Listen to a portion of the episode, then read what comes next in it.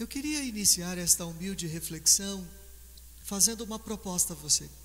Se você puder agora fechar os seus olhos um instante, por favor, feche os seus olhos, de verdade. Agora abra os seus olhos. E por favor, agradeça a Deus, porque neste momento você conseguiu abrir os seus olhos. Vai chegar um momento em que você fechará os seus olhos e não conseguirá abri-los mais. Enquanto você conseguir esse movimento, abrir, fechar e abrir os olhos, é sinal de vida, de chance, é sinal de que ainda dá tempo. Quantas pessoas gostariam de estar ouvindo o evangelho que acabamos de ouvir, mas não podem porque já se encontram na eternidade. Agradeça a chance de você estar participando, mesmo que à distância, desta Eucaristia. Novidade. Encare esse momento como uma grande novidade. Por isso eu comecei elogiando a sua coragem de se reservar, se desligar de tudo e acompanhar a transmissão desta Eucaristia. Quando eu era mais moço, eu gostava muito de ouvir uma versão do Salmo 22, há tantas versões, mas esta versão era a que mais me acalmava e a que mais me ajudava a entender o que vamos meditar como proposta nesta noite. Nós cantávamos mais ou menos assim. Vós sois meu pastor, ó Senhor, faltará se me conduzis. Com certeza muitos se lembraram dessa versão do Salmo 22. Vou repetir. Vós sois meu pastor, ó Senhor nada me faltará se me conduzir. Querido Diácono Luizinho, meus irmãos e irmãs, eu gostaria de propor duas palavras para resumir o Evangelho de hoje. Duas palavras. Há tantas possibilidades: escuta, seguir, seguimento, mas eu gostaria de propor duas sensibilidade e aconchego. É assim que vejo o Evangelho de hoje, nesse momento. Sensibilidade e aconchego. Jesus, ele é muito sensível. Ele se depara com um povo, o povo de seu tempo, dominado pelos dirigentes da época, fariseus, que só queriam explorar o povo, estavam dominados pela vaidade, pela arrogância, pelo autoritarismo, se achavam donos do povo. Jesus tinha um olhar que alcançava longe. Ele percebia a intenção maléfica dos dirigentes daquela época. Eu insisto, sensibilidade. Há dias eu disse: o órgão mais importante em Jesus não é o coração, é o olhar. De que adianta ter um coração bom se não conseguimos enxergar quem precisa estar dentro dele? Tenho uma certa reserva quando algumas pessoas gostam de admitir: eu tenho um coração tão bom. É sinal de alerta.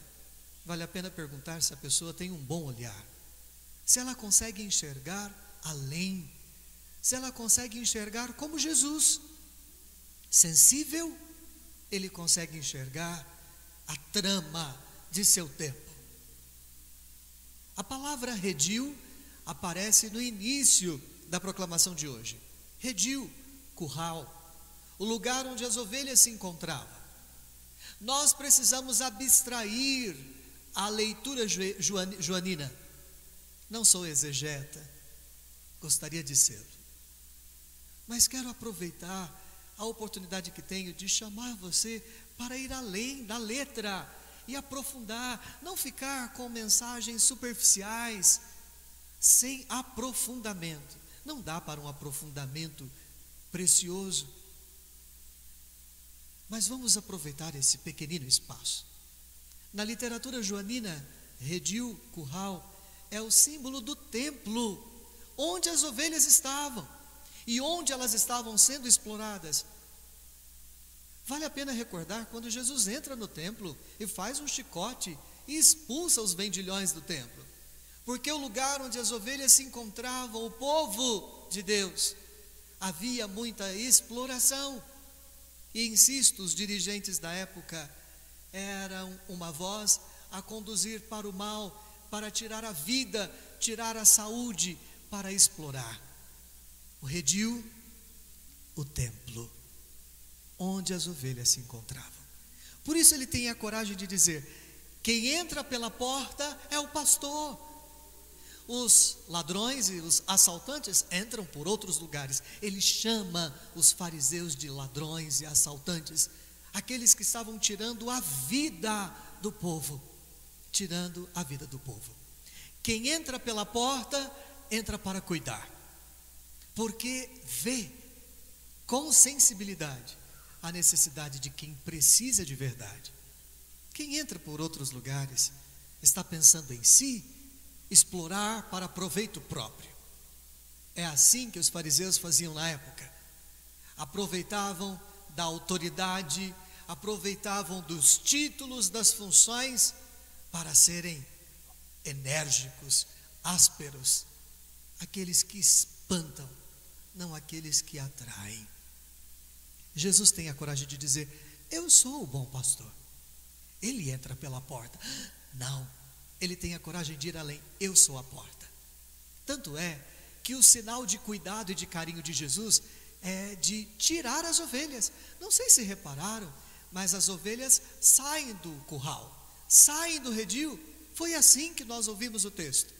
Elas não foram expulsas pelos dirigentes, elas foram tiradas por Jesus.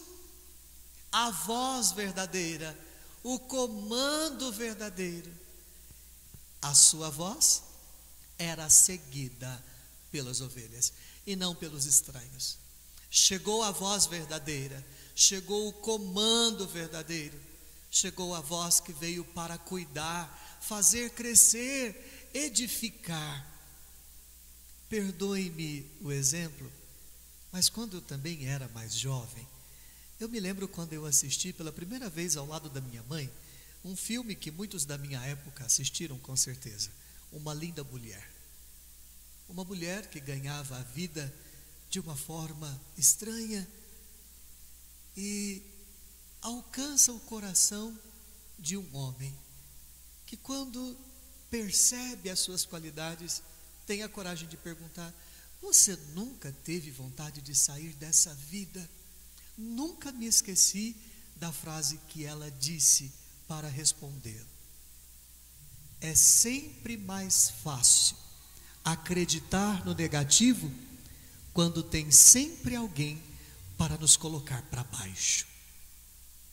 Em alguns momentos, muitas coisas da nossa vida acontecem por permissão nossa. As ovelhas estavam sendo exploradas no templo e muitas delas por permissão de cada uma delas. E de repente chega uma voz uma voz que faz crescer, uma voz que valoriza. Será que nas nossas vidas não tem acontecido da mesma forma? O nosso ouvido recebendo a permissão para ouvirmos vozes que nos colocam para baixo, vozes que não nos ajudam a crescer, vozes que não nos valorizam. Eu não estou falando de mimo, eu não estou falando de bajulo, eu estou falando de pessoas sensíveis, capazes de nos ajudar com a sua voz, com a sua presença, a nos lançar para frente, a nos tirar de um lugar que não traz vida. Jesus foi essa pessoa para o povo de seu tempo e é essa pessoa para nós. As ovelhas não são expulsas pelos dirigentes exploradores de, do tempo de Jesus. As ovelhas são tiradas. Jesus ia à frente e elas o seguiam. Deixemos Jesus ser o nosso cuidador. nos alcançar com a sua sensibilidade, com a sua voz, porque ele não tem outro objetivo a não ser fazer-nos crescer, fazer-nos ir para frente, ser o nosso aconchego. É, é a segunda palavra que resume o evangelho de hoje. Aconchego, aconchegante. Jesus foi aconchego para o povo de seu tempo. Jesus, quando permitimos, é o nosso aconchego.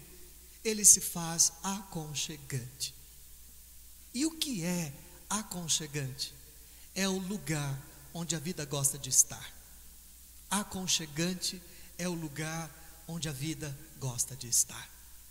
Por isso que no decorrer da vida elegemos pessoas, o marido, a esposa, o namorado, a namorada, o amigo, o companheiro de trabalho, pessoas que realmente chegam em nossas vidas com aconchego e são aconchegantes. São pessoas que, pelo simples fato de estarem ao nosso lado, mesmo sem dizer nada, são sinais de aconchego, não nos exploram com possessividade, não nos exploram com ciúmes, não nos exploram com algo que nós não conseguimos ofertar, são aconchego, são aconchegantes. E nós gostamos de estar ao lado dessas pessoas, porque aconchegante é o lugar onde a vida gosta de estar. Jesus é aconchego, Jesus é aconchegante. Em muitos momentos da vida, a nossa destreza se limita ao fato de apontar defeitos, ao simples fato de apontar falhas, erros, a gente não consegue enxergar além. E em muitos momentos falta em nós a nossa oportunidade de olharmos para nós mesmos e perguntarmos se estamos sendo aconchego e aconchegantes. Será que temos percebido os termômetros que perto de nós vão indicando se estamos sendo de verdade aconchegantes? Quanto tempo as pessoas conseguem ficar perto de você? Quanto tempo as pessoas conseguem te suportar? Você é procurado pela leveza? Ou você é procurado porque não tem como? É o único jeito, é o que tem. Você consegue perceber que algumas pessoas, quando se aproximam, no fundo, no fundo, lá dentro estão rezando: Eu não vejo a hora de acabar esse encontro, porque esta pessoa não é aconchegante. Quanto tempo você tem reservado para você, para se perguntar e se avaliar se você tem sido aconchegante como Cristo? Pesa sobre os nossos ombros a responsabilidade eucarística, mesmo em tempos de pandemia, em que somos privados da comunhão. Somos aconselhados neste, nesses tempos em fazer a comunhão espiritual. Jesus que se dá a nós pela palavra e espiritualmente na Eucaristia, não é Ele que se muda em nós, nós é que deveríamos nos mudar nele, nos transformarmos nele. E se Ele é aconchego e aconchegante, a prova de que de verdade valorizamos a Eucaristia é sendo aconchegante. Termino essa humilde reflexão pegando carona num pensamento de Ana Giacomo, que, a meu ver, ela conseguiu descrever perfeitamente, sem intenção, a imagem que hoje celebramos, a imagem do Cristo bom pastor. Aconchegante é o lugar onde o coração descansa, onde o afeto é certo, onde os olhos sorriem, onde somos nós mesmos, onde o medo não entra. Aconchegante é o lugar onde a intimidade prevalece, onde a maldade não tem vez, onde a paz floresce, onde a voz é livre, onde o silêncio é encontro, onde a amizade existe. Aconchegante é o lugar onde a vida gosta de estar. Jesus é tudo isso e espera que nós sejamos também tudo isso. Leveza no jeito de falar, menos acidez, menos, menos aspereza, mais doçura, mais cuidado, mais sensibilidade, mais aconchego. Por isso que comecei com aquela versão do Salmo 22. Vós sois meu pastor, ó Senhor, nada me faltará, nada, nada de verdade, se me conduzisse. É o grito do povo de seu tempo, explorados, explorado pelos dirigentes. Conseguem ouvir a voz verdadeira e vão atrás, ao ponto de dizer: nada nos faltará se nos conduzisse. Vamos começar, vamos terminar do jeito que começamos. Feche os seus olhos. Pense, ouvindo novamente o que direi, que pessoas são assim na sua vida. E para quem de verdade você é assim. E se o número for muito pequeno, é sinal de que está na hora de recordar a dinâmica da Eucaristia. A Eucaristia não é amuleto. A Eucaristia é dinâmica, é compromisso. Eu comungo para ser igual ao Cristo. E se eu não for igual a Cristo, estarei comungando a minha própria condenação. Não é o Cristo que se muda em mim, eu, que ao comungar dele, devo me tornar nele. Feche os olhos e enquanto eu vou dizendo novamente o pensamento de Ana Diaco, tente trazer na mente do coração que pessoas são assim para você e para quem você é desse jeito, aconchegante. Aconchegante é o lugar onde o coração descansa, onde o afeto é certo, onde os olhos sorriem, onde somos nós mesmos, onde o medo não entra Aconchegante ao lugar onde a intimidade prevalece, onde a maldade não tem vez, onde a paz floresce, onde a voz é livre, onde o silêncio é encontro, onde a amizade existe. Aconchegante é o lugar onde a vida gosta de estar. Eu te desafio, a, depois dessa celebração, a pegar os seus meios de comunicação e mandar uma mensagem para as pessoas que são aconchegantes na sua vida. Agradeça enquanto elas ainda estão vivas. E agradeça a Deus se você chegou à conclusão que tem sido aconchegante. Mas se a sua conclusão foi que você não tem sido aconchegante, feche os olhos, abra perceba que ainda dá tempo porque você conseguiu abrir os olhos. Sinal de chance, sinal de agora, sinal de que ainda dá tempo de ser o que é possível ser no Cristo, pelo Cristo e para o Cristo. Sensibilidade e aconchego sempre. Isso significa ser bom pastor. Isso significa ter o Cristo bom pastor isso significa copiar o Cristo, sendo nós bons pastores, todos, por força do batismo, todos no meio do mundo, sem exceção e sem transferir a responsabilidade que é de todos. Aconchegante é o lugar onde a vida gosta de estar. Pare de ouvir as vozes que só te colocam para baixo e pare também de acreditar naquilo que você escuta, que só te deixa lá embaixo, não te deixa crescer. Assuma a vitória de ter o Cristo como bom pastor, dizendo: Deixe-me cuidar de você, deixe-me ser o seu colo, o seu aconchego sempre. Vós sois meu pastor, Senhor nada me faltarás se me conduzis.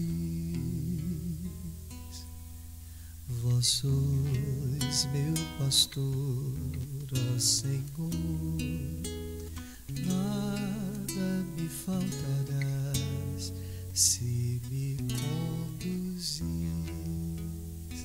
Como eu sou um pouco atrevido, Desculpem, desculpem-me o puxão de orelha indireto. Você procura aconchego?